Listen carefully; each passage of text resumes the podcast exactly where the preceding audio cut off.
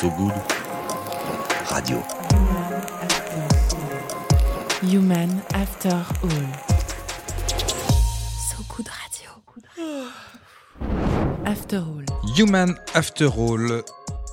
Aujourd'hui, nous recevons Anthony Colombani, qui travaille chez Bouygues Télécom. Ouais, absolument. Quand on est galant, on commence Alors- par les dames, non Ou, euh, T'as complètement raison. Enfin, Aujourd'hui, nous recevons. Je dis ça, mais euh, enfin, je trouve ça. euh, pouf.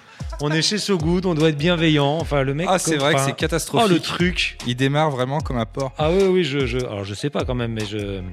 Alors, on va reprendre. Ah non, moi je voulais le garder. On, va On pas peut le garder, montage, on peut le garder, mais je fais une reprise quand même. on fait une reprise, on regarde, évidemment, tu as- regarde. tu as le droit de C'est m'humilier. énorme, J'ai j'adore. j'ai le droit d'être complètement humilié, sais, mais on va faire quand même une reprise. Aujourd'hui, nous recevons. Attends, faut que je fasse avec le même ton. Ouais.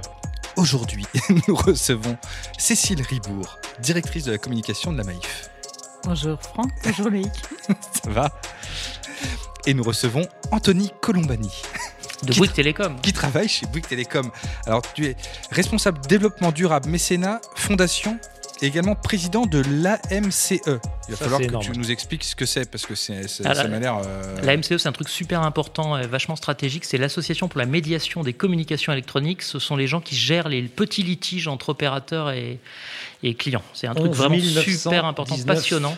11 919 demandes en 2019. Ah ouais, ça, vous C'est-à-dire avez des bossé gens, en c'est plus. quoi C'est des gens qui se plaignent de leur, de C'est leur ça. opérateur C'est ça. Alors Ok. chez Bouygues, évidemment, ça n'arrive absolument jamais. C'est jamais, que les d'ailleurs. concurrents. C'est en comme, général. c'est comme le service Mais, réclamation euh, de la Poste, c'est ça. mais ça. pour, euh, pour Ouais. les opérateurs euh, Ouais. J'adore présider ça. C'est un truc passionnant. ça, doit, Ouais. ça doit être du Ouais, taf. ouais, ouais. Ça doit être du taf. Vous allez nous raconter aujourd'hui vos vies, comment vous en êtes arrivé à faire le métier que vous faites et comment vous contribuez à faire de ce monde un monde meilleur. Ça s'appelle Human After All. Je me dis qu'il y a peut-être un petit générique, mais au pire, il y a une très belle musique. Une rose est une rose de Cheval Rex. Oh comme tu parles trop Tellement d'histoires, tu te sens increvable Du haut débit, une flamme impeccable. Pour ne rien dire qui ne vole très haut Et toi qui parles peu.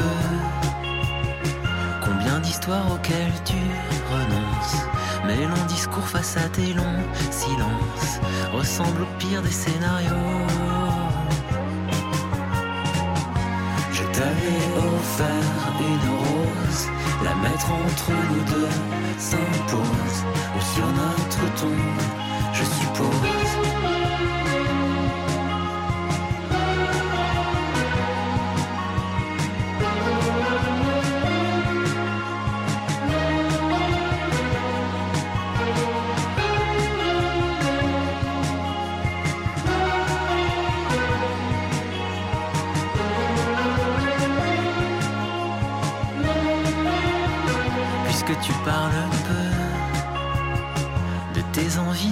Qui t'anime.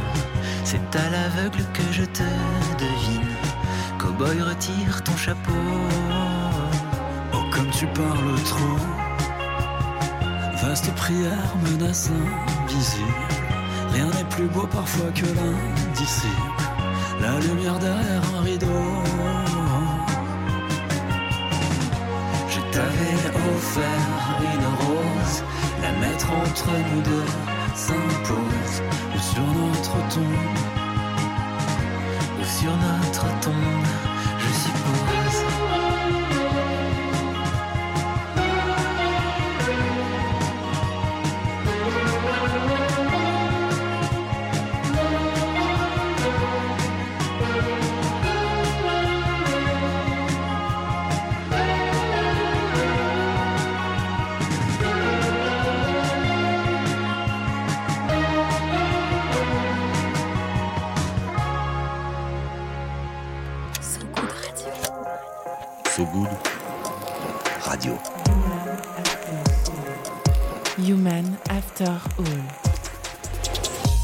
Human After All, deuxième épisode. Nous sommes avec Cécile Ribourg, directrice communication de la Maïf, et Anthony Colombani, qui travaille chez Bouygues. On va pas dire quoi parce que c'est très long. Euh, donc- Il fait plein de trucs en même temps. ouais. C'est un super titre. C'est très long. Il y a Ouais, une long. carte de visite qui doit être euh, très impressionnante. Ouais, je l'ai, je l'ai fait voyager exprès. ouais. Ah. C'est énorme. Alors, Cécile, on va revenir un petit peu sur ton parcours et notamment on va démarrer au, dé- au commencement, au début, ton Quand on est petit. enfance. quand tu étais petite En fait, qui était, qui était Cécile Ribourg, enfant C'est un piège quand il dit ça. En fait, l'idée, c'est de se dire quand est-ce que euh, dans l'éducation et dans le chemin qu'on fait, on a un déclic? On a un déclic vers euh, finalement euh, cette responsabilité? Est-ce que ça vient de l'enfance? Est-ce qu'il y a un moment quelque chose qui a déclenché Parce que quand on se retrouve à la direction de la communication et du RSE de grandes entreprises, on n'a pas eu forcément cette formation parce qu'à l'époque ça n'existait pas entre guillemets. Donc, qu'est-ce qui fait qu'à un moment on a ce déclic-là? Alors, il peut être dans l'enfance. Souvent, il y a quelque chose. C'est le côté freudien de Franck qui, qui relance sur l'enfance, mais euh, Famille de psy. Hein. ouais. Alors, je vais avoir du mal à dire que j'avais une passion pour l'assurance euh, dès mes 6 ans et demi. C'est vrai que ça a toujours été quelque chose qui était Je ne très, pas très cru. loin. Je ne t'aurais pas cru. que je- je- en vrai, j'ai pas une- vraiment une passion pour l'administratif, donc ça faisait partie d'un truc assez opaque, euh, assez loin. Euh, je pense que de la construction qui amène euh, à terme à choisir, à faire des choix assez engagés, y compris en, en termes de carrière, c'est aussi lié à une, on a une forme de maltraitance aussi au fil des années. hein, euh, la on confrontation est bien avec- on est au sujet. le, le grand capitalisme, euh, euh, des organisations euh, quelquefois toxiques, euh, voilà, des, des sujets d'alignement euh, en termes de, de valeurs, de projets d'entreprise, euh, d'équipe, euh, d'ambiance interne, euh, voilà, même si euh, j'ai Parce qu'il y a eu tout un des gens merveilleux. chemin, un chemin euh, dans des agences, c'est ça surtout au départ, c'est ça c'est- Oui. Oui, j'ai fait euh, un certain nombre de, de passages en agence. J'ai rencontré des gens absolument extraordinaires. hein. J'ai j'ai participé à des projets merveilleux, mais c'est vrai que la, la vie en agence est un peu rude, euh, notamment sur la, la gestion humaine des personnes, euh, avec des, des contraintes forcément financières, économiques, qui font qu'on a une, ouais, une gestion, c'est de la gestion RH à coup de CDD. euh, Essentiellement par le stress. de stagiaires, il y a dans certains cas effectivement un management, un management érigé de par la pression qui est érigée un peu en mode de tout, en mode de recrutement. C'est-à-dire on va aller chercher des profils un peu fragiles euh, où on sait qu'on peut accentuer peut la pression, on dessus, peut ouais. appuyer un peu dessus, des gens qui sont hyper engagés, hyper euh, tournés vers les autres, donc ils lâcheront jamais les copains. Donc Ouais. si on a besoin de bosser jusqu'à minuit et demi, on est sûr qu'on peut compter sur les autres. On- personne ne vous laissera jamais tout seul. Donc euh, tout ça c'est très très bien ficelé en fait. hein. Ça va du début du recrutement jusqu'à la manière de, de- de considérer les choses. J'ai même été dans une entreprise qui avait décidé que les RTT étaient interdites, par exemple. Ah, Bon, ils avaient un décidé concept. que les RTT interdits. Oui, Ok. oui, parce un que en tu as travaillé en Corée, donc en Corée du Nord. Alors, mais c'est un exemple de- passage, un passage en Corée du Nord. Voilà, c'était interdit parce que rendez-vous compte, si chaque personne prend 10 RTT par an, on est Oui, c'est 50, le ça fait bordel. 500 jours de travailler en moins dans l'année, c'est juste Bah pas oui. possible pour la structure. Ouais, bien sûr. Donc euh, merci de ne jamais poser une RTT puisque vous ne l'aurez pas. C'est là le déclic en fait. Ce fameux déclic, il est là. Non, là alors je te travaille pas pour les RTT non plus. Donc le, Mais du coup, ce parcours, ce Ouais. parcours euh, finalement un peu, euh, euh, j'allais dire violent, mais en tout cas euh, dur des fois, parfois de, de- d'un certain, de, de certaines entreprises, t'a amené à un moment donné à te dire, ok, maintenant quête de sens, ou en tout cas, je vais essayer de travailler dans un, un environnement qui est plus en adéquation, on va dire, avec euh, avec mes valeurs. C'est exactement ça. la- L'agence, a cette, euh, c'est- c'est- c'est c'est quand même ce côté extraordinaire de nous faire côtoyer un très grand nombre d'organisations, un très grand nombre de secteurs, où finalement, à travers euh, les organisations, la manière dont, dont des personnes traitent leurs prestataires, en fait, c'est extrêmement révélateur de euh, la manière dont eux-mêmes sont traités en interne. Donc, on touche de près une gouvernance, euh, des problématiques internes, etc. Et donc, ça, rétrécit aussi le choix des entreprises vers lesquelles on a envie de se tourner pour pour continuer à avancer, à progresser dans sa carrière. Et alors toi, Anthony, comment ça s'est fait? Comment on- du petit Anthony Colombani, on arrive Au fin fond de sa Corse. au, fin fond de sa Corse, euh, à manger du saucisson, etc. On arrive au grand Anthony Colombani qui dirige euh, un département euh, crucial, développement durable, qui, qui arrive à gérer ces, ces fameuses AMCE. qui permet à tous les petits euh, utilisateurs de téléphones portables de se plaindre de leur opérateur, etc. etc. Comment comment t'en comment t'en arrives là? Ah, C'est un petit peu la même histoire, je pense. Je ne crois pas qu'à 3 ans et demi ou 4 ans, et non, je me suis passionné pour le téléphone ou pour, euh, pour la RSE. J'avais bien des doutes pour savoir ce que ça bien pouvait être. Mais euh, c'est une histoire assez classique euh, de, de fils d'enseignants, euh, très engagés euh, dans leur vie. et puis après, il y a les hasards de la carrière, les hasards, les échecs à certains Fils concours. d'enseignant, ce qui veut dire que tes parents étaient à la Maïf. Et mes parents étaient évidemment à la Maïf, c'est une marque qui a, qui a un poids et un prix extrêmement important pour moi. Et puis voilà, des choix, des, des choix de carrière. Et, et la- joie, arrivé chez, chez Bouygues Télécom, après quelques années, de pouvoir mettre en adéquation, pour le coup, ce que j'avais toujours envie de faire, c'est-à-dire faire des choses pour l'intérêt général, pour le bien commun, et, un, et un métier. Quoi. Et qu'est-ce c'est à quel moment qu'on se dit est-ce que c'est parce que tu arrives chez Bouygues Télécom que tu te dis tiens j'ai envie de servir l'intérêt général parce que j'en ai les moyens de le faire ou est-ce qu'il y a quelque chose en amont où on se dit à un moment tiens j'ai envie finalement de, de, de rendre ce monde meilleur C'est où? Moi, j'ai toujours été très engagé euh, parallèlement euh, à, mon, à, mon, à, ma carrière. Euh, mais, mais j'ai travaillé dans des, associations qui faisaient du, du relogement, qui faisaient de l'aide à des personnes très en difficulté, des personnes très loin de l'emploi, exclues, etc. Et j'ai eu la chance chez, chez Bouygues Télécom de pouvoir en faire ma profession, enfin une partie de ma profession, parce que je m'occupe aussi d'autres aspects comme la, comme la communication ou le lobbying. Mais enfin, pouvoir, pouvoir utiliser un peu de l'argent de la grande entreprise capitaliste euh, pour l'utiliser à autre chose que. Et cet engagement pour les associations dont tu parles, euh, il, vient donc de tes parents, si je comprends bien, de ton éducation, mais il vient à quel moment, à quel âge, euh, à quel âge tu te dis tiens, parce que c'est pas forcément des trucs qu'on fait à 18 piges il vient, à, il vient à 20 ou 21 ans. Je suis géographe, moi, de formation. Je me suis beaucoup intéressé à la ville, à la manière dont elle bouge, à la dynamique des villes, à la gentrification. Et en fait, j'ai pris conscience, euh, de par mes études, de par mes travaux euh, très modestes à l'époque, de la violence que ça pouvait être d'être chassé de son logement euh, quand on était trop pauvre pour payer son loyer et quand un, promoteur immobilier texan débarquait du jour au lendemain, racheter un pâté de maison. Texan. les Texans, les Texans, les Texans, les Texans, ont peu de choses pour eux. Hein. Les Corses, par contre, sont. Non, les Texans, mais voilà, c'était arrivé à Marseille, pour le coup, la ville où, j'étais à l'époque. Mhm. J'étais pas très loin. Et voilà, il y a eu cette espèce de violence qui m'a révolté et qui m'a donné euh, l'envie tout de suite de m'engager. J'ai même pas tellement réfléchi, à vrai dire. Je l'ai fait de manière euh, bénévole, maladroite, euh, comme ça, un, peu, un peu en pointillé, mais, mais c'est quelque chose que j'ai toujours gardé. Alors, avant de continuer le reste de l'émission et de creuser encore vos parcours, on va passer à un titre de musique. On a le choix on peut passer soit d'abord sur Jamie XX, soit zapper vers un chant corse. ça dépend de l'heure à laquelle on va écouter cette émission, mais. Euh, pouf pouf. Écoute, euh, moi je dirais, soyons galants. soyons galants. Par hasard. nous allons donc écouter, écouter, I Don't Know de Jamie XX. Et Cécile, tu vas nous, devoir nous expliquer pourquoi après.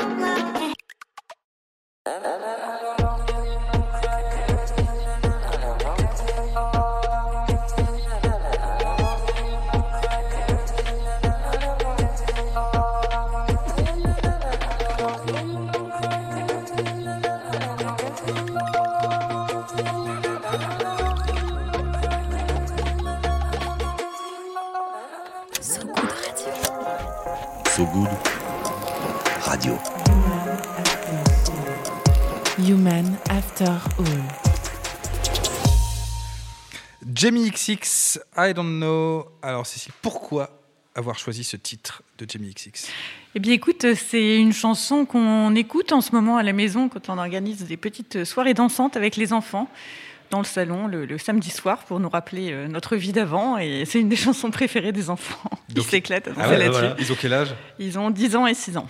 10 ans et 6 ans, ils dansent Et à fond sur XX Alors, ils dansent sur ce qu'on leur met. Et je te rassure, ils aiment aussi Maître Gims et Soprano, mais on essaie de diversifier ça, me- l'ensemble. ça et me rassure coup, pas. j'étais, c'était un- un- une, une question d'admiration quelque part. Tu dis, Alors, euh, génial, comment t'as fait? Quel est le secret? Bah, on leur met, on leur met que ça forces, en fait. en fait, Il y a ça, et quand forces. ils étaient C'est soit ça, soit tu vas te coucher, donc le problème est réglé. Non, et quand ils étaient petits aussi, on leur a fait croire qu'en voiture, c'était impossible de mettre des comptines ou des histoires. Ils Ah étaient oui. obligés, il y avait que la playlist des parents qui passait. c'est comme, les, coup, c'est comme les RTT. On t'a fait croire que tu pouvais pas prendre de RTT quand tu étais en Corée du Nord. Non, là, je suis partie. On peut pas mettre de comptine dans la voiture, les enfants. Ah bon, mais euh, chez les copains, il y a les- dans cette voiture-là, c'est pas possible. C'est une voiture d'une marque qui n'accepte pas les comptines. En fait, euh, voilà, c'est comme voilà. ça. Donc Jamie XX à fond. euh, Ok, donc euh, des soirées sous acide chez euh, Cécile. Non, tous pas les acide, samedis parce priori, les enfants ont 6 et 10 ans, donc euh, c'est pas sous Oh, acide. tu sais, Bon, t'es- après, jamais à l'abri. Alors, nous sommes toujours en compagnie de Cécile Ribourg, directrice communication de la Maïf, et de Anthony Colombani, chef de plein de choses. chez- Bouygues Télécom. Et plein de choses de bien. Et plein de choses de bien chez Bouygues Télécom. Alors, justement, plein de choses de bien. Euh, en quoi vous avez l'impression, l'une et l'autre, de faire avancer le monde au sein de votre entreprise? Qu'est-ce qui fait que dans De ce manière que vous positive. faites, oui, de manière positive, évidemment, quand avancer.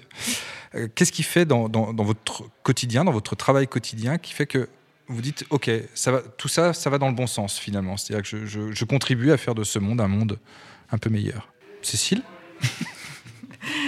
Alors moi, je, pense que j'ai quand même une immense chance, c'est que j'ai pas l'impression que ce soit moi qui fasse euh, avancer l'entreprise. J'ai plutôt l'impression d'avoir cette opportunité d'accompagner l'entreprise dans la construction d'un monde meilleur.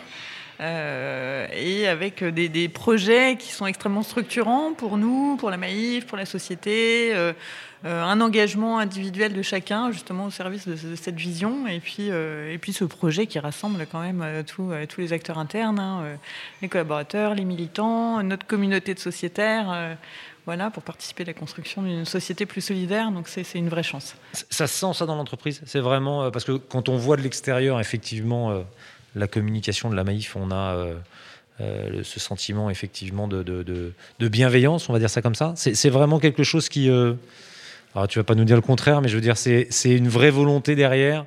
On sent une adhésion, on sent le modèle économique même de l'entreprise qui est qui n'est pas capitaliste, mais qui est euh, c'est une Mutualiste. mutuelle, mutualiste. Mutualiste, tout à fait. Euh, Bon, on, va, on sent les deux. On sent à la fois un engagement individuel très fort hein, euh, des, des personnes, donc soit euh, à titre personnel dans leur vie privée, mais aussi euh, au service des choix qui sont opérés par l'entreprise. Et puis ça se retranscrit aussi et principalement enfin, dans la vie quotidienne, dans les relations interpersonnelles qu'on puisse avoir entre nous ou avec nos sociétaires. Euh, Ça, c'est quelque chose qu'on vit au quotidien et que ce soit avec euh, enfin, la, direction, euh, nos collègues, les équipes. et, ça se manifeste bah, par le fait que les gens sont contents de, venir, de se retrouver. En ce moment, c'est difficile. Ça se manifeste aussi avec des, attentions de la part vers nos sociétaires et de nos sociétaires vers nous. Avant, de travailler à la Maïf, moi, je n'avais pas l'idée que des gens pouvaient faire des cadeaux à leur assureur. Ça, c'est un truc. euh, je, Tu reçois des cadeaux. alors pas moi personnellement, mais les, les conseillers qui travaillent euh, donc euh, dans les agences qu'on appelle des délégations, euh, ils ont des, des, mots de remerciement écrits à la main, ils reçoivent des fleurs, des chocolats de la part de nos sociétaires pour les remercier euh, de, De les euh, avoir sortis de la merde à un moment donné. Ouais, ou même d'avoir été à leur écoute, euh, tenu la main, et avoir été à leur côté. Et ça, je trouve ça assez, assez extraordinaire. Mais ça doit mettre une certaine pression d'une certaine manière. Je veux dire, quand on est euh, une directrice de la communication, ça met une certaine euh, euh, responsabilité, justement, que, cette communication transpire tout ça. Ça, met non Ou comment est-ce qu'on. on a choisi presque, je vais dire, la solution de facilité. En fait, on ne communique que ce que ce sur quoi ce que l'on fait. Donc déjà, ça nous évite d'avoir des écarts entre ce qu'on pourrait raconter et la réalité. On part de, on part de l'existant et on, on doit le mettre en musique. Et la ligne est, est quand même beaucoup plus simple. Et après, une sorte de, de cohérence aussi globale entre, euh, bah, entre les choix qu'on va faire. Je pense notamment à l'écriture publicitaire. Euh, si on prend notre petit me- bonhomme filaire, la- dont la simplicité du trait euh, veut témoigner aussi d'une universalité, de l'inclusion avec laquelle on va s'adresser à nos publics, euh, et aussi euh, de, frais de production extrêmement maîtrisés, c'est l'argent de nos sociétaires. C'est aussi comme ça qu'on on va les considérer, et puis on veut parler à tout le monde, et c'est un, bon moyen de le faire. Et puis ça garde une forme d'humanité, en fait, le, dessin permet ça. Et, toi, et toi, Anthony, alors, dans quelle mesure tu as l'impression, dans ton métier, de faire avancer le monde? Oui, il y a peut-être deux choses. La, la première, c'est que j'ai la chance d'être dans une entreprise euh, qui, qui rend aussi un service. Alors moi, je suis dans une grande entreprise capitaliste euh, traditionnelle et Oui, familiale. elle- a priori, Bouygues Voilà. n'est pas encore Bouygues mutualiste. n'est pas encore une, tout à fait une société mais c'est en- mutualiste. c'est en- Mais alors voilà, on est, en, C'est c'est en ouais, c'est en réflexion, cours, c'est en cours. Pas sûr qu'on offre des cadeaux. euh, Enfin, si on- les gens viennent offrir des cadeaux dans les Alors, boutiques, peut-être un pas. peu moins dans les boutiques, ouais, pour être parfaitement honnête, mais ça peut arriver, ceci étant. Donc, on fait déjà un métier formidable qui est de, qui est de relier les gens, de leur permettre de communiquer, d'accéder au savoir. Enfin, on l'a vu avec la crise, euh, on a un métier qui est absolument essentiel. Donc, c'est déjà une fierté de contribuer à ça. Moi, j'ai longtemps travaillé dans, le, le- la grande, dans une grande banque et j'avais pas du tout ce sentiment d'utilité. Donc, déjà, de par l'objet social de ma, de ma. Vous regarderez sur LinkedIn. Euh, de par l'objet social de, de- de mon entreprise, il y a déjà ça. Et puis. euh, et puis on a la chance de le faire bien, c'est-à-dire de le faire avec un actionnaire de long terme, euh, durable, qui nous fait confiance et qui nous permet de développer nos projets dans le temps. On est dans un secteur extrêmement concurrentiel. hein. Les télécoms, c'est infernal, c'est la guerre, euh, c'est Ouais. la guerre quotidienne. C'est pour le coup. Euh, et puis et puis il y a une guerre aussi à, à l'innovation, etc., etc., permanente. euh, Guerre commerciale. Guerre commerciale euh, très voilà, forte. euh, accessoirement, on se traîne accessoirement dans les tribunaux de temps en temps entre nous. Enfin, ça, donc c'est un univers très difficile. Et c'est vrai que la direction euh, dont je, de- dont je m'occupe est un, un havre de paix, parce que pour le Mm. coup, on contribue à des actions collectives, à des actions de solidarité. une sorte de village gaulois. Je ne sais pas Ouais. si c'est un village gaulois parce qu'il n'y a pas d'opposition entre l'intérieur et l'extérieur. C'est-à-dire Mhm. qu'il y a pas, euh, il y a- il y a une parfaite cohérence entre euh, ce que disent nos dirigeants et, et les actions qu'on mène. Mais c'est vrai qu'on travaille dans une temporalité et avec euh, peut-être des indicateurs ou, ou des références qui ne sont pas exactement les mêmes que, que mes camarades qui sont dans les boutiques ou dans les services commerciaux. Et, et donc, comment est-ce qu'on mesure finalement cet impact positif quand on est chez Bouygues Télécom? C'est c'est comment est-ce qu'on mesure la performance entre guillemets de de- d'un service comme le comme le tien sur euh, euh, sur ce monde meilleur ou sur euh, je, lisais les éléments sur la fondation, c'est la solidarité des plus fragiles, la protection de l'environnement, la lutte contre l'illettrisme. Ça, c'est la partie de la fondation, mais d'une manière plus large sur l'entreprise, c'est quoi les axiomes, les, les, les, qu'on se donne par rapport à ça? Alors, sur, la fondation, on, a, on a changé récemment, on a un peu procédé à une refonte de cette fondation, on a réfléchi à son objet social et on s'est dit qu'au fond, ce qui nous intéressait, c'est l'engagement. C'est-à-dire qu'on on a décidé d'être la fondation de l'engagement et celle qui soutiendrait l'engagement. Et donc, euh, un de nos indicateurs, ce sera le nombre de personnes qui s'engageront, le nombre de clients que nous réussirons à engager, le nombre de collaborateurs que nous réussirons à engager dans des actions euh, tournées vers la solidarité ou l'environnement. On a la chance d'avoir des collaborateurs extrêmement engagés. Euh, on est euh, à peu près 9000 et on a 15 à 20% de nos collaborateurs qui participent à des actions de la Fondation. C'est assez unique euh, dans, dans le monde de la, de la Fondation. Et ensuite, eh bien, on ira voir le nombre de clients que nous arrivons à engager. C'est quelque chose qu'on fera un petit peu plus tard, mais on aimerait euh, profiter de, de, ce- de cette masse de clients, de cet actif très important pour nous, avec qui nous avons des relations euh, très proches. C'est pas tout à fait une communauté euh, comme on peut l'avoir dans d'autres métiers, oui, mais ils font, ils font, ils font moins de, ils font moins de cadeaux, j'imagine. ils font alors, moins de cadeaux, mais il y en a quand même. Euh, il y en a quand même. Alors, les clients grand public, pas, pas- pas forcément toujours. Enfin, des fois, on reçoit une box sur le pied quand elle fonctionne pas et quand on est dans la boutique. Mais, mais dans le cadre d'un centre relais téléphonique que nous avons euh, pour permettre aux personnes sourdes de téléphoner, par exemple. Donc, on, on a installé un centre d'appel avec des personnes qui, qui sont en, qui s'expriment en langue des signes pour permettre à des personnes d'appeler.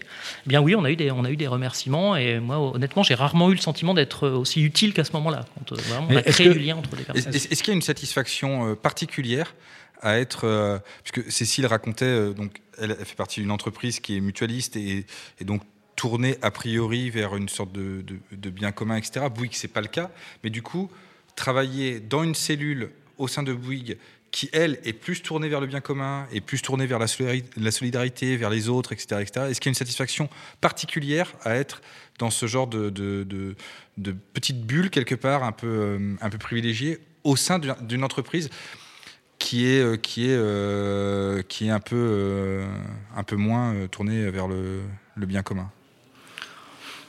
Pour le dire autrement, est-ce que le fait d'être dans le cockpit te donne un peu le la sensation de pouvoir un tout petit peu détourner l'avion des fois de son, de son chemin euh, et puis de l'emmener vers des trucs qui sont peut-être plus, euh, plus, plus valorisant ou plus. euh, Alors j'espère que mes patrons écouteront pas trop l'émission, mais il y a quand même Ça cette reste petite- entre nous. Ça reste Promis, entre tout ça va nous, rester entre nous.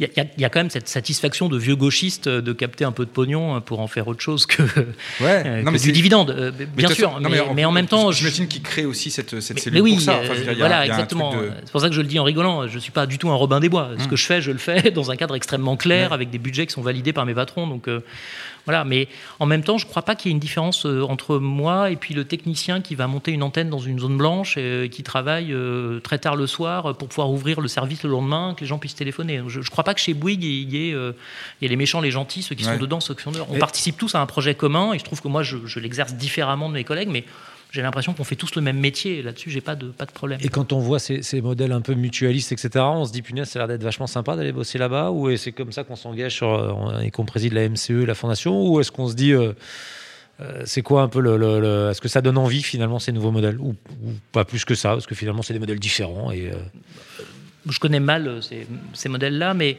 je, je ne crois pas que le modèle économique de l'entreprise euh, explique la manière dont on travaille et les valeurs qu'on porte. Euh, Moi, je- j'ai l'impression de porter des valeurs aussi euh, d'intérêt général, de solidarité, de bienveillance. J'ai entendu le mot bienveillance tout à l'heure. C'est quelque chose qui caractérise très très bien la culture de Bouygues Télécom. Et pourtant, on est une entreprise capitaliste, familiale, etc. Mais je, je- peut-être le modèle mutualiste. permet plus l'épanouissement de ce type de culture, mais en tout cas, c'est tout à fait possible, à mon avis, dans le, dans le monde plus traditionnel de la grande entreprise. Alors, Anthony, on va écouter un truc qui te tient à cœur, qui est un chant corse. Oui. Est-ce que tu peux nous dire de quel chant corse il s'agit? Parce que je ne voudrais pas écorcher le titre de Alors, ce morceau. C'est dommage parce que je l'avais fait un peu exprès, en fait. Que Alors, Imula- Imulateri, Diloul Metu, ah bah, de c'est- Kanta Ipopoulou Corso. ah bah, c'est parfait. C'est Quanta ou Populu Corsu, parce qu'il n'y a Populu qu'un seul Corsu. peuple corse, mais, euh, mais c'est tout à fait ça. Eh ben, c'est maintenant. Si sentì giù la e battali su un aglieri, rientri nuda vuresta, muli rossi, bianchi e neri. So si gonde Giambattista, dolme tu li mulateri.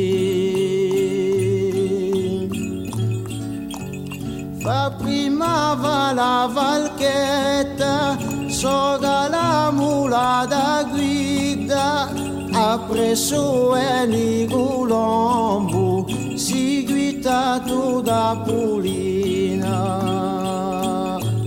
Rosetta Gorzanco cubimba e poi Zefirun cugnina.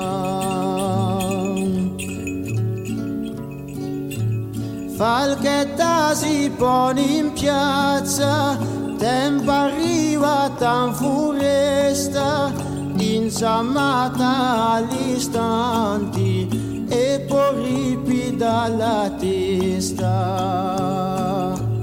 Aspettando i compagni, si calchia ad una zarresta.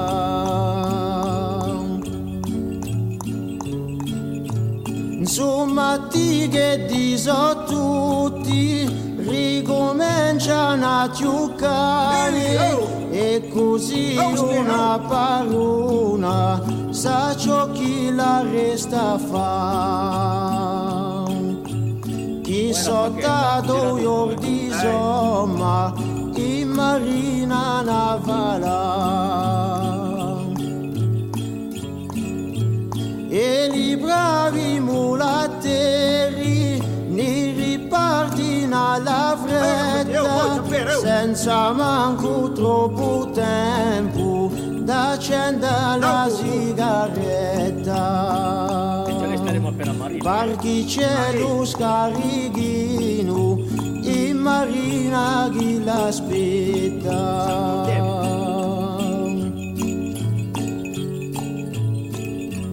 ma sempre strada facendo si sentono le canzoni confusi per di boschi con tintenne e tintinoni.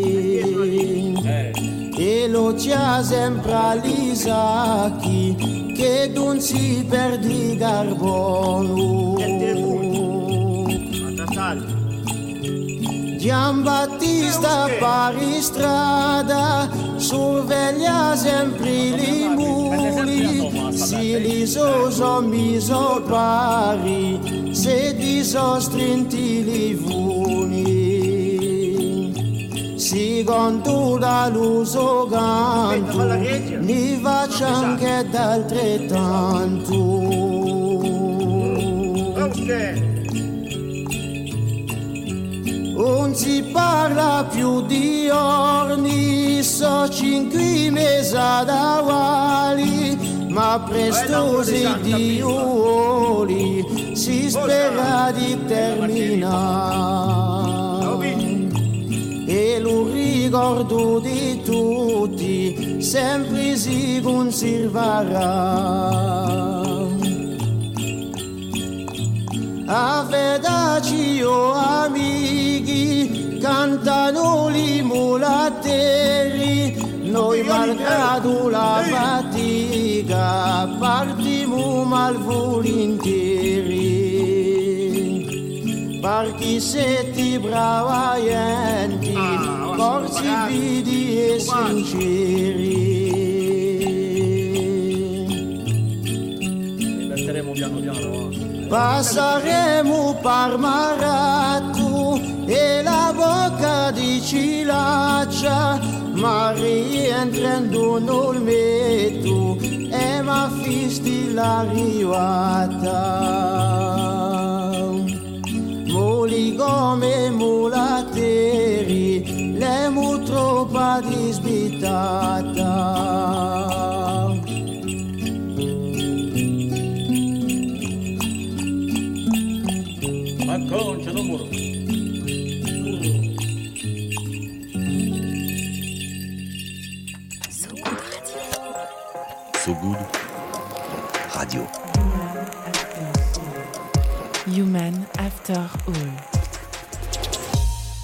Un chant corse proposé par Anthony Colombani, la musique préférée de ses enfants qui n'ont pas le choix.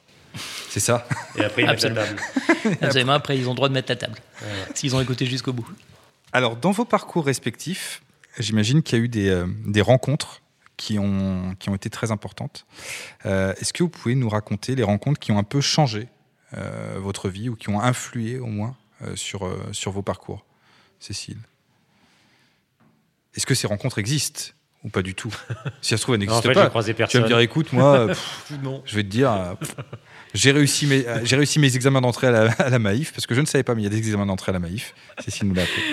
Euh, bah, c'est presque tout, tout le début, euh, en tout cas, je ne vais peut-être pas appeler ça de ma carrière, mais en tout cas de mon parcours a été plutôt, euh, se faisait au gré de mes rencontres en fait. J'avais pas vraiment de, de plan, je savais pas trop ce que je voulais faire. J'ai découvert que le monde de la communication était, euh, était immense, Euh, des disciplines, euh, il y en avait des, des milliers et je connaissais rien, donc je me suis dit bah tiens, je, je vais aller au gré des rencontres et donc ça m'a amené chez Aéroport de Paris, euh, Air France, euh, une tentative aussi de de, de journal, après en agence, je me tiens, de la communication. Tentative de journal, c'était quoi? C'était c'était il y a très longtemps. Bah, Ça m'intéresse forcément. Et ça s'appelait La Page. Ah ouais? Ouais. Et c'était quoi le principe? Le principe, c'était un, un journal pour euh, démocratiser, rendre accessible plutôt euh, toute la construction européenne en lien avec des artistes euh, européens qui, qui proposaient des œuvres en lien avec la thématique. Et ça, ça, ça Non, va aboutir? ça va- non, D'accord. non, ça va pas très bien marcher. Je te rassure, j'en ai fait aussi qui n'ont pas très bien marché. hein. Donc, euh, Donc, je vois très euh, bien ce que c'est. Voilà, et puis ça, tout ça, c'est lié à des, à des rencontres. hein. Je suis partie, j'ai rencontré quelqu'un, à un, un congrès euh, au Palais des Congrès sur le, le forum aérien international. Et puis du coup, je suis partie un an à Miami. Enfin voilà, la vie s'est faite, est faite de rencontres. rencontres. Et puis, puis la dernière en date, effectivement, avec, avec les, les- les personnes de la Maïf. Euh, et c'est elles qui m'ont clairement donné envie de. de Et il y a quelqu'un en, en particulier, parce qu'il y, a- il y a Pascal Demurger qui est assez emblématique, on va dire, de, de l'entreprise, qui est un peu le porte-parole de, Est-ce que c'est euh, quelqu'un qui, parce qu'il était déjà là, bien évidemment, quand tu es arrivé, est-ce que c'est quelqu'un qui t'a inspiré? Enfin, je sais pas si tu l'as rencontré euh, dans le cadre de ton entretien, mais. Ah bah, que- j'ai, fini par. euh, Oui, c'est ça, j'ai j'imagine fini quand par- même. J'ai fini par. Pascal. bah, en fait, la Maïf, la- les premières personnes qui m'en ont parlé, c'était plutôt des, des amis qui bossaient dans des startups et qui me disaient il faut que tu ailles à la Maïf, c'est là où c'est en train de se passer. En fait, Euh, ils ont une vision absolument extraordinaire pour, euh, pour demain. Euh, ils savent s'entourer d'un écosystème. Ils ont compris que l'entreprise de demain, elle était ouverte. Elle travaillait en hybridation avec tout, tout un écosystème euh, d'entrepreneurs à impact, etc. Donc, c'est, c'est comme ça que j'y suis venue avant, avant même de de découvrir euh, et de suivre avec attention l'actualité du, du directeur général et du président. Qu'on salue. euh, Qu'on salue, euh, Qu'on salue on a lu sur son les livre. ondes, Moi, je les, etc. connais, je les connais pas du tout, mais bon, Eh ben, ils sont ont l'air- très sympas. Ils ont l'air très sympathiques. après, j'ai rencontré Nicolas Boudinet aussi, et puis euh, le président, et, et voilà, et puis t- tous les, les- toutes les autres personnes qui sont toutes assez extraordinaires. Et là, après, on fait le choix, euh, Niort, euh, parce qu'en fait, euh, le siège de, de- de la MIF, comme beaucoup. On fait pas le choix. Niort, c'est pas un choix. hein. Non, c'est pour ça que je pose la question, en fait. Niort, c'est pas un choix. Ça doit pas être simple. euh, Euh, C'est pas une punition non plus. Faut pas non plus. euh, Alors, Niort, c'est moi, j'aime pas Niort. Comme Ouais. Bon, euh, super Niort. Non. Moi, j'adorais Niort quand il y avait Abedi Pelé qui jouait au Chamois Niortais. Euh, alors, maintenant on a perdu plus- Cécile là, je pense. Sur le- Alors, alors, c'est pas vrai, je suis déjà allée. euh, voir un match des Chamois Niortais. Non, je, je visitais Euh, les locaux. Alors là, je vais te dire, le- les Chamois Niortais, époque Abedi Pelé, là, c'était quelque chose. À partir du moment où Abedi Pelé quitte les Chamois Niortais, franchement, j'ai pu aimer Niort. Voilà. Je préfère le dire. Euh, Bon, bah là, Cécile voulait le dire euh, aussi, mais elle tu- n'a pas, elle pas à Non, parce l'exprimer que comme ça. il y a des gens dans mes équipes à côté, ils bossent, euh, font des trucs pour les chamois niortais ou Ah. pour l'équipe de rugby. euh, Voilà. bon, bref, Niort, c'est bien. Euh, comment ça se passe? Bah, Quand tu habites à Paris et que, effectivement, le, le siège et donc toutes les équipes sont à Niort, euh, je sais pas si, c'est- si c'est un choix, enfin, c'est quand même un, un engagement, Ouais. euh, puisque, euh, puisque à partir de là, tu te dis que la moitié de ta semaine, tu vas la passer, à Niort. tu vas la passer à Niort auprès des équipes et tu vas faire des allers-retours. C'est vrai que ça serait mieux d'avoir son siège à Ajaccio, par exemple. Enfin, pour prendre l'exemple. euh, Non, parce que c'est que deux heures de train, Niort. Oui, ça. Oui, mais c'est deux heures d'avion à Ajaccio. Il fait plus beau. Oui, mais c'est de l'avion. mais l'avion, ça, ouais, Et ça pollue, et ça pollue, c'est l'avion, pas ça bien pollue. du tout. bien. Mais tu peux y aller aussi à la brasse. C'est plus long, mais par contre, ça te fait des belles épaules. Et euh, je suis bien placé pour le, pour le dire. Euh, Anthony, toi, il y a des rencontres qui ont, euh, qui ont changé ta vie? Euh, oui, oui, bien sûr, il y a des rencontres qui ont changé ma vie déjà. professionnelle. Alors déjà, Imouvrini que j'ai découvert très très très jeune et qui m'ont donné ce goût de cette langue magnifique. Euh, non, bah, bien sûr, il y a des rencontres. Alors il y a des rencontres euh, d'humains. Euh, donc il y, a des- il y a des gens qui ont euh, guidé ma carrière. Euh, mon premier patron que j'ai rencontré dans cette affreuse banque que j'évoquais tout à l'heure, qui était formidable dans sa matière humaine, mais plutôt affreuse dans son projet et qui, et qui m'a permis d'évoluer ensuite chez Bouygues. Euh, Il y a mes patrons aussi. Euh, Quand on est à la com, on porte beaucoup la parole des dirigeants, donc c'est extrêmement difficile de, quand on se sent en porte-à-faux avec eux. C'est pas, c'est pas du tout le cas.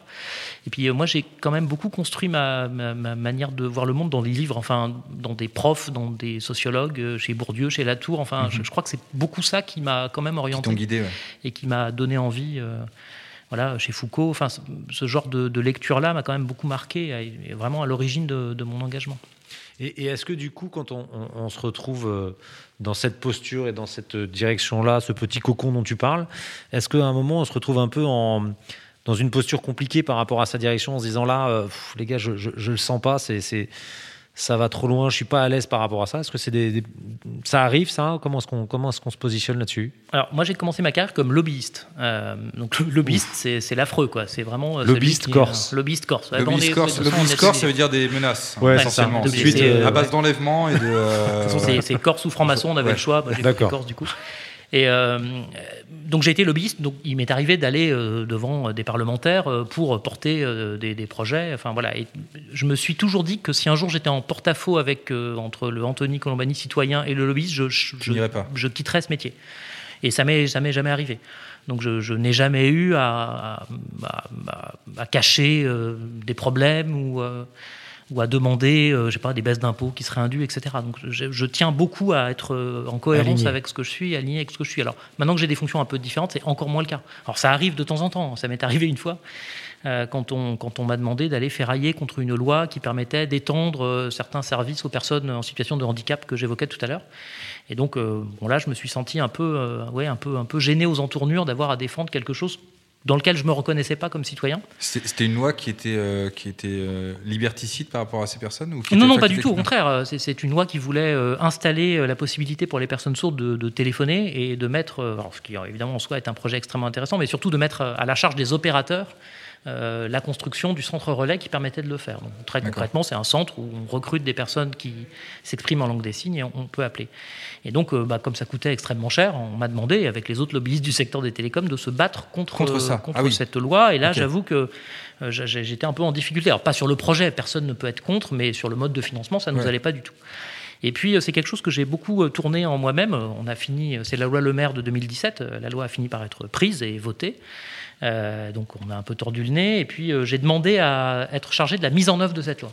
C'est-à-dire que j'ai- il m'a semblé utile euh, pour le coup de la mettre en œuvre. Et là encore, c'est un grand projet professionnel, puisque on a eu la joie de, vraiment d'installer en France euh, à plusieurs opérateurs. hein, c'est quelque chose que nous avons fait avec euh, nos amis d'Orange et de, SFR. Ce centre relais téléphonique, ça a été une grande fierté. Donc j'ai essayé de compenser ce, petit moment de- d'écart que j'avais pu ressentir par la construction de ce projet. Mais, mais à aucun moment chez Bouygues Télécom, je me suis senti en, en porte-à-faux ou en difficulté. Il peut y avoir Et- des moments où on n'est pas à l'aise, mais, Ouais, et co- comment, tu vis quand, quand dans la presse, on voit, euh, ou dans les médias en règle générale, on voit beaucoup de méfiance par rapport à la 5G notamment, etc., aux, aux innovations en- généralement, mais en l'occurrence en ce moment par rapport à la 5G. Comment toi, dans ta position, tu, euh, tu, tu te sens euh, à la fois à l'aise et tu arrives à défendre un parti pris? Bah, moi, j'ai fait comme pas mal de gens. C'est-à-dire, je me suis d'abord renseigné euh, pour savoir ce qu'était la 5G, euh, les bénéfices qu'elle apportait, euh, ce qu'elle n'apportait pas, parce qu'il y a eu beaucoup d'excès dans les, dans les deux sens. Son bénéfice environnemental, qui est important, par exemple. Puis on essaye de porter un discours de clarté et d'expliquer. Alors, c'est vrai que la réticence vis-à-vis de cette technologie nous a assez surpris. C'est la première fois qu'une technologie suscite autant de- de- d'animosité, autant de méfiance, aussi peu d'adhésion de la part de nos clients. À cause de quoi, à ton avis? Il y a sans doute plusieurs raisons. Je pense que la, la 5G est arrivée sans doute au mauvais moment. C'est-à-dire qu'elle elle est arrivée à un moment où elle, s'est mise à cristalliser des débats qui lui étaient un peu étrangers. Euh, Le débat euh, euh, Chine versus États-Unis avec l'affaire Huawei, le débat environnemental alors, qui est monté dans les sociétés, et là c'est plutôt très bien, mais on s'est mis à avoir une interrogation peut-être un peu décalée par rapport à ce que la 5G apportait. Le débat sur les données personnelles. Enfin, la- la 5G s'est trouvée un peu dans une situation de bouc émissaire de tout ce qu'on pouvait reprocher au numérique et aux excès du numérique. Et c'est une situation assez, assez paradoxale, parce que la 5G en soi, c'est juste une technologie de transmission différente des autres, mais euh, c'est pas avec la 5G qu'il y aura plus ou moins de données personnelles qui circuleront, plus ou moins d'excès, plus ou moins d'exposition des plus jeunes aux contenus dangereux, etc. Mais elle s'est mise à, à signifier quelque chose qui n'était plus elle-même, en fait. Et ça, c'est très compliqué à défaire en com. C'est-à-dire que pour le coup, il faut dénouer euh, le, le nœud gordien et il faut aller expliquer que non, la 5G est juste une technologie parmi d'autres et que donc bah, il faut que ça passe. Ceci dit, on n'est pas très inquiet sur le temps long, parce que ça finira par, euh, ça finira par passer. Et, sur la, si on, fait un peu le parallèle avec la Maïf, mais l'enjeu est différent, je dirais presque dans l'autre sens. Quand on est dans une entreprise qui se veut tellement bienveillante, est-ce qu'il y a un moment, on se dit pas en tant que DIRCOM, il y a un moment euh, euh, là-dessus, il faut, arrêter, il faut, faut, être un peu plus virulent, il faut être un peu plus agressif, entre guillemets, commercialement parlant ou, c'est, quoi l'équilibre à trouver par exemple, la présence sur les réseaux sociaux ce genre de choses-là, c'est quoi les. Non, alors je pense que le, côté, il faudrait qu'on soit un peu plus agressif commercialement. C'est vrai que c'est pas tellement, pas tellement l'idée.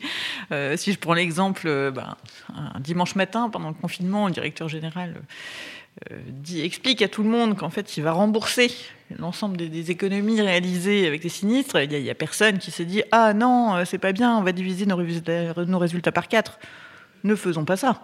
Au contraire, enfin, ça, une- soulevait un enthousiasme euh, en, en connaissant les conséquences. Enfin, Mmh. que c'est un, choix qui est assumé, qui est su dès le départ, et, et néanmoins, ça embarque tout le monde.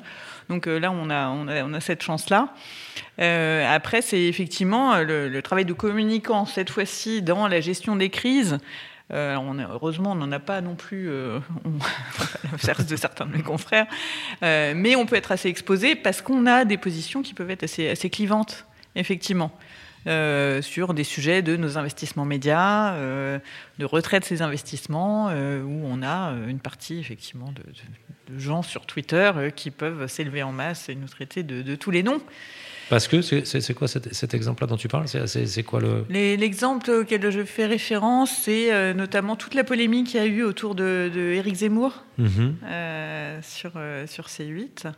Euh, ça, ça fait partie des exemples. Alors, on n'est pas les seuls, hein, puisqu'il y a eu beaucoup d'autres marques qui ont, qui ont été alpaguées euh, sous prétexte qu'on on finançait le, le salaire effectivement de, de Zemmour et puis, puis En mettant de la publicité sur, euh, sur CNews. en mettant de la publicité. Oui, bon, ce qui est, ce qui est un peu indirect.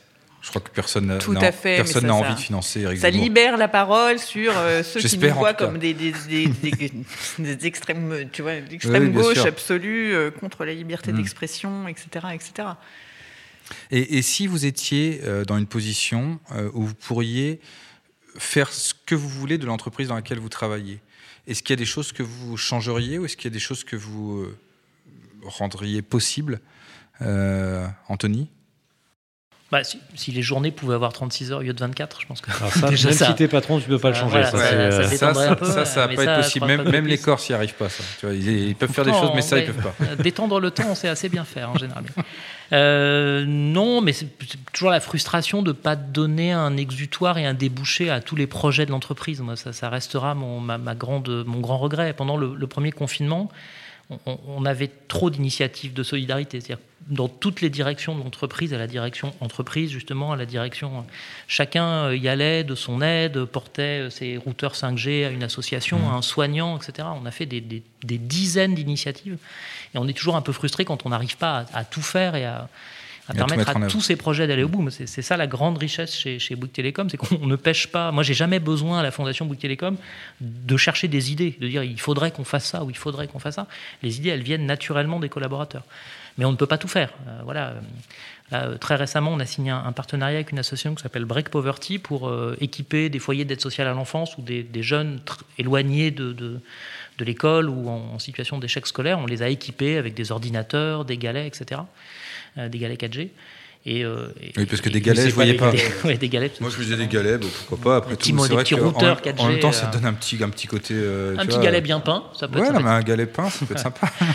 Pour mettre les. non. Mais du coup, on a équipé. Alors euh, voilà, on, on va aller jusqu'à 10 000 lignes ouvertes euh, pour ces publics-là. On va donner jusqu'à 1000 PC reconditionnés par an. C'est déjà des chiffres importants, euh, mais c'est c'est honnêtement une, une cuillère dans l'océan par rapport à ce qu'il faudrait faire. Donc, on a toujours cette frustration de dire mais pourquoi est-ce qu'on ne peut pas équiper tous les foyers d'aide sociale à l'enfance de France Pourquoi est-ce que tous les enfants qui ont dû subir pendant le confinement des PC euh, qui se partageaient à 30 euh, dans un foyer ou dans un hôtel euh, dans un hôtel du SAMU social, par exemple, un hôtel d'hébergement d'urgence du SAMU social, pourquoi est-ce qu'on n'arrive pas à tous les aider? Donc ça, Si je pouvais me donner plus de moyens, plus d'énergie, plus de bras, oui, évidemment, c'est ce que j'aurais envie de faire. Et, toi- et toi, Cécile? Nous, la route, elle est, elle est à peu près euh, tracée. hein. On, on sait où on doit aller. On, on s'est fixé euh, des objectifs statutaires. Euh, on est devenu société à mission. On, on a une feuille de route. Après, je rejoins un petit peu Anthony. On, sait où on veut aller. Et puis, il y a un problème de, de matériel.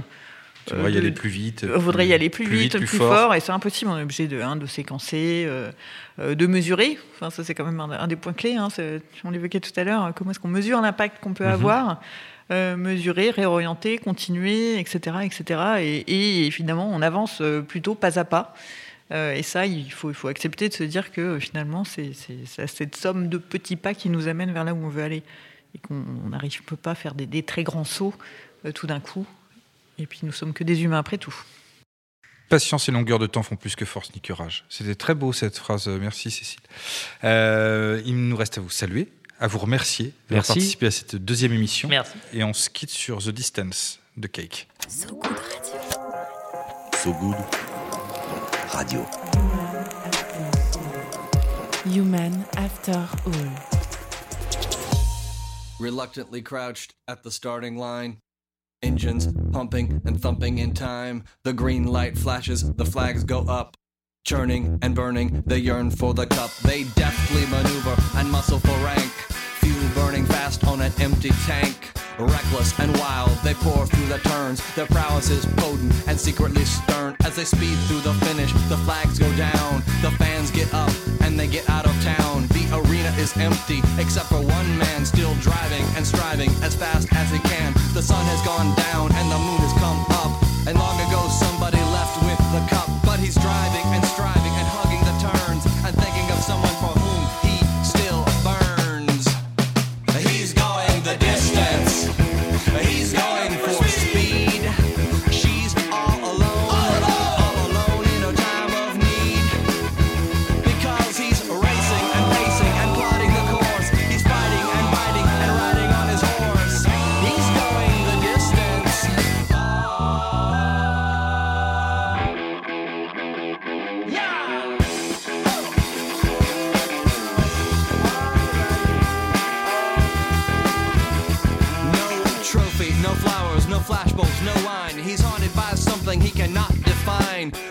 earthquakes of doubt and remorse assail him, impale him with monster truck force. In his mind, he's still driving, still making the grade. She's hoping in time that her memories will fade. Cause he's racing and pacing and plotting the course. He's fighting and fighting and riding on his horse. The sun has gone down